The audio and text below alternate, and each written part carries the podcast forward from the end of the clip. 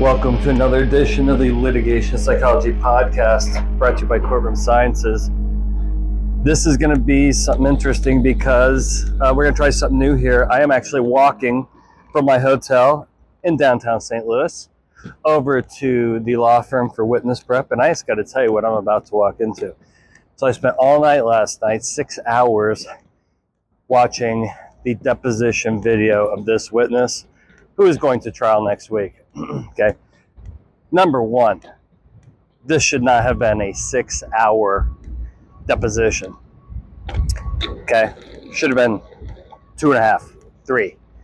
But this guy talked and talked and talked and talked and talked.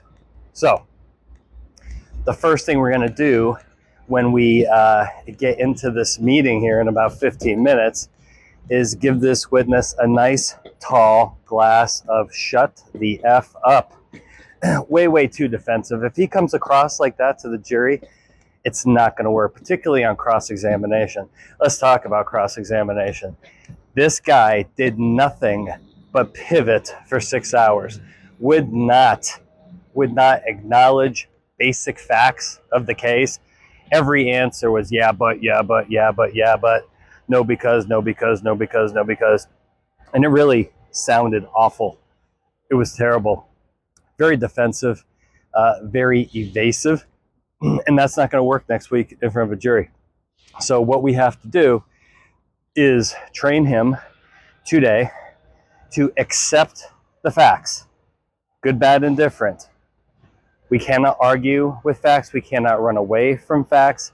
They are what they are. and that's all he did for six hours.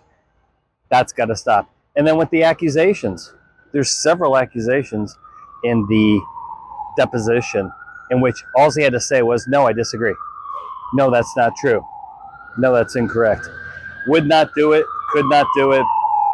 And that really did some real damage in his deposition. Everything was no because, no because, no because. He came across as really argumentative. Jurors don't like that shit. Newsflash, okay? Jurors do not like that shit. So I got to cut that out as well. And then finally, the other thing he did in deposition video, he was answering questions entirely too quickly, talking over the uh, plaintiff attorney. By the way, this plaintiff attorney was fantastic. Very, very good plaintiff attorney. Aggressive but professional, extraordinarily persistent. So let me give you an example. One question, I, I'm not joking. She spent 12 minutes on one question because he would not say yes. Okay, and his attorney, objection asked and answered, objection asked and answered. But here's the problem it was a factual question. Isn't it true? Isn't it true that? And she laid out the fact. It was something about a document. Like it was there, it was right there in black and white. And he, for 12 minutes, yeah, but, yeah, but, yeah, but, yeah, but, yeah, but, refused to answer the question directly. So, what she very cleverly and effectively did said, you know, sir, I appreciate your explanation, but you're jumping way ahead of me. I would just like to get on the record that this document says X.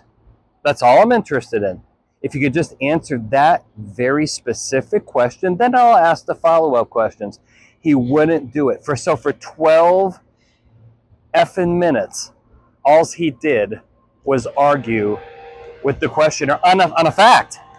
On a fact. It's absolutely amazing. Now, what I do want to say here is a beautiful day, beautiful fall day in downtown St. Louis. This is really fantastic. Not a cloud in the sky. It's about 68 degrees. And um, St. Louis, you know, the Cardinals are having a really rough year.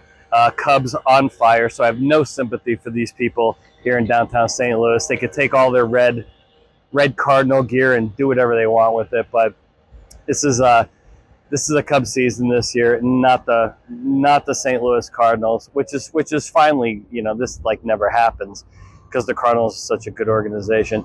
But I'm walking into this witness prep here, and uh, I'm going to work the Kanasky Magic. I'm going to fix this guy, and he's going to go to trial next week, and he's going to kick ass. But we have got to rewire his brain, okay? Because his brain's not wired the right way right now. Okay, all this defensiveness and argumentativeness is not going to work. It's not going to work. The jury, the jury cannot stand that stuff, and we have got to fix this. But this is what you know. This is what I do. So very short podcast today, but I want to do. I got a new uh, mobile uh, wireless microphone, and I want to start doing more of these when I'm actually kind of out in society as opposed to sitting in front of my laptop uh, we'll experiment with this. But just want to let you know when you're prepping those witnesses for deposition, you really got to tell them, hey, the way your brain wants to answer these questions is not going to work because you will naturally get defensive and evasive with a very aggressive attorney. So, that being said, about to walk in here, fix this up. This is Dr. Bill Kanasky. Thank you for participating in another edition of the Litigation Psychology Podcast. That's it.